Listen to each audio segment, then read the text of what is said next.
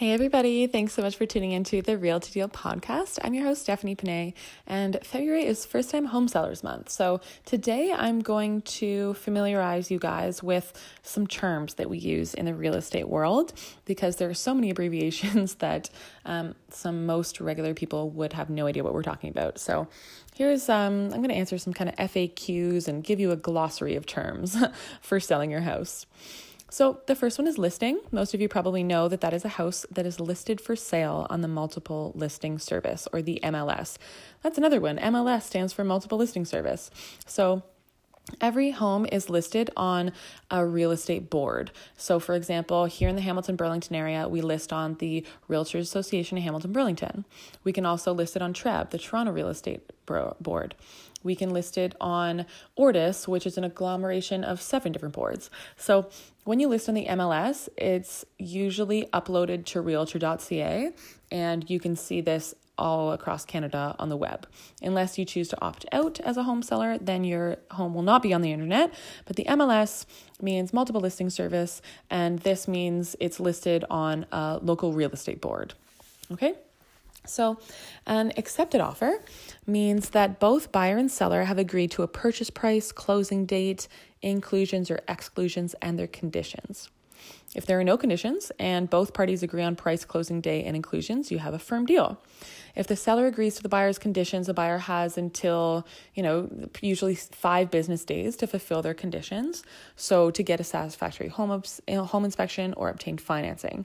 So once you have an accepted offer, that means that everybody has accepted all the terms and now you may go into your conditional period. So, again, your conditional period is once you receive an offer, the buyer might want to do further due diligence. So, they're going to make their offer conditional on something for a certain amount of time. So, depending on the market, and you know their their personal convenience an average time to allow the buyer to confirm their financing is 5 business days and the inspection could be as little as 1 business day but it also could be up to 5 business days so expect the conditional period to be about 5 business days to give the buyer a chance to do their um, due diligence okay so, in order to have a firm deal, most parties must agree that the conditions have been met and confirm on paper that they're moving forward with the offer.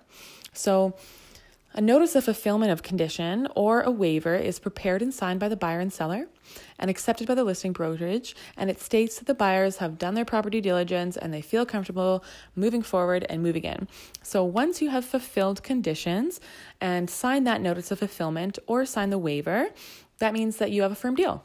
So, a firm deal is when an offer is accepted and the conditions have been fulfilled, and now you just need to wait until closing date. So that's a firm deal. We all love a firm deal. That means that the house is sold and you're just waiting until closing date. Closing date is the day that you hand over your keys and all the legal rights to your property and the buyer assumes them. So closing date is the first date on the agreement of purchase and sale. Um, or not the first date, it is a date on the first page of the agreement of purchase and sale, which is when you relinquish your keys and your rights and the buyer assumes them.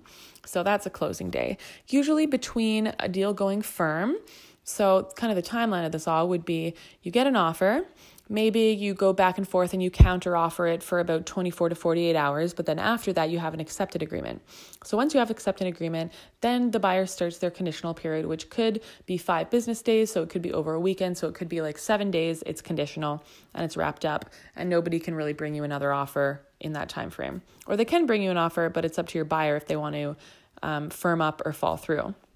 So, um, I guess while I'm on it, a backup offer, um, I'll slide in what a backup offer means. A backup offer is if you have a um, conditionally sold home. So, if your house is sold conditional to a buyer and it's conditional on financing and home inspection, somebody could come in and say, here's a backup offer. This backup offer is in case your buyers don't want the house anymore, in case anything happens with them. Now, there is also something called an escape clause.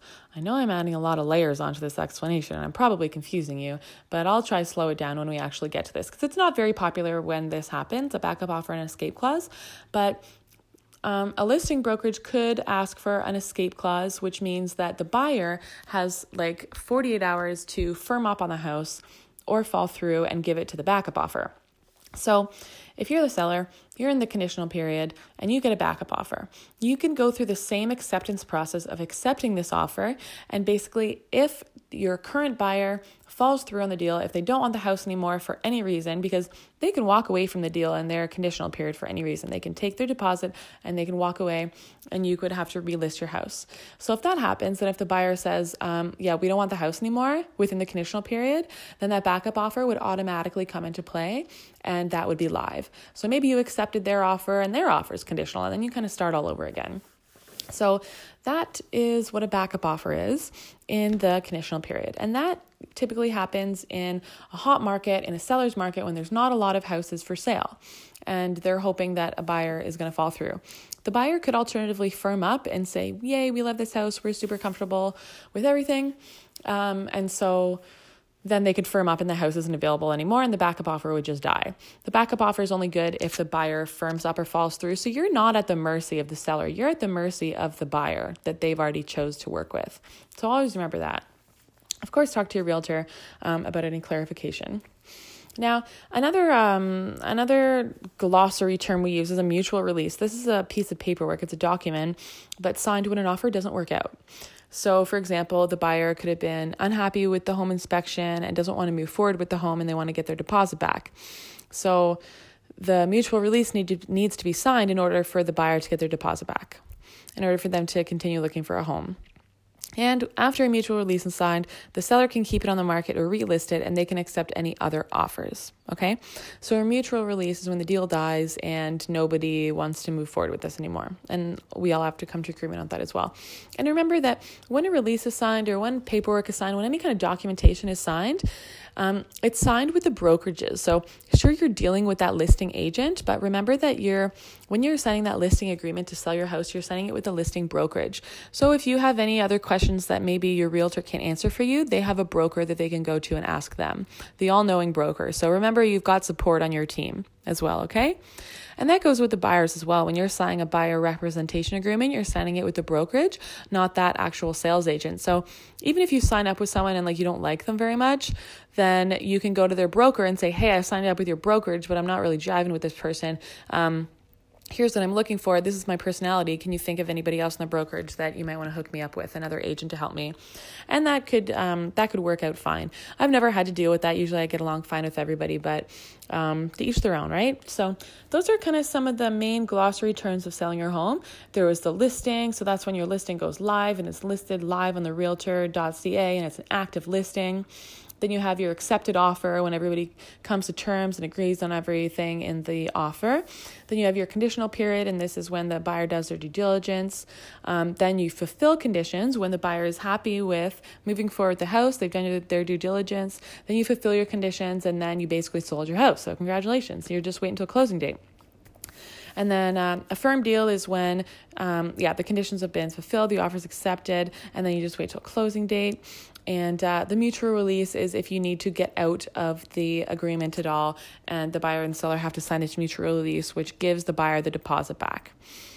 Okay, so guys, I hope this helped. Of course, there's probably lots more terms that you can think of, and I can't because I'm using this lingo every day. So please let me know what confuses you about real estate. What do you want to learn more about in buying and selling process? I'm so happy to answer your questions, truly. So feel free to email or call me anytime, Stephanie at therealtydeal.com this was a short podcast. I hoped it helped. And I hope to uh, hear you guys chime in on what you want to uh, learn about. Thanks so much for liking and sharing this podcast with your friends and family who are thinking about moving in the Hamilton Burlington area. So happy to help them with their real estate needs. And I will talk to you guys soon. Have an awesome day.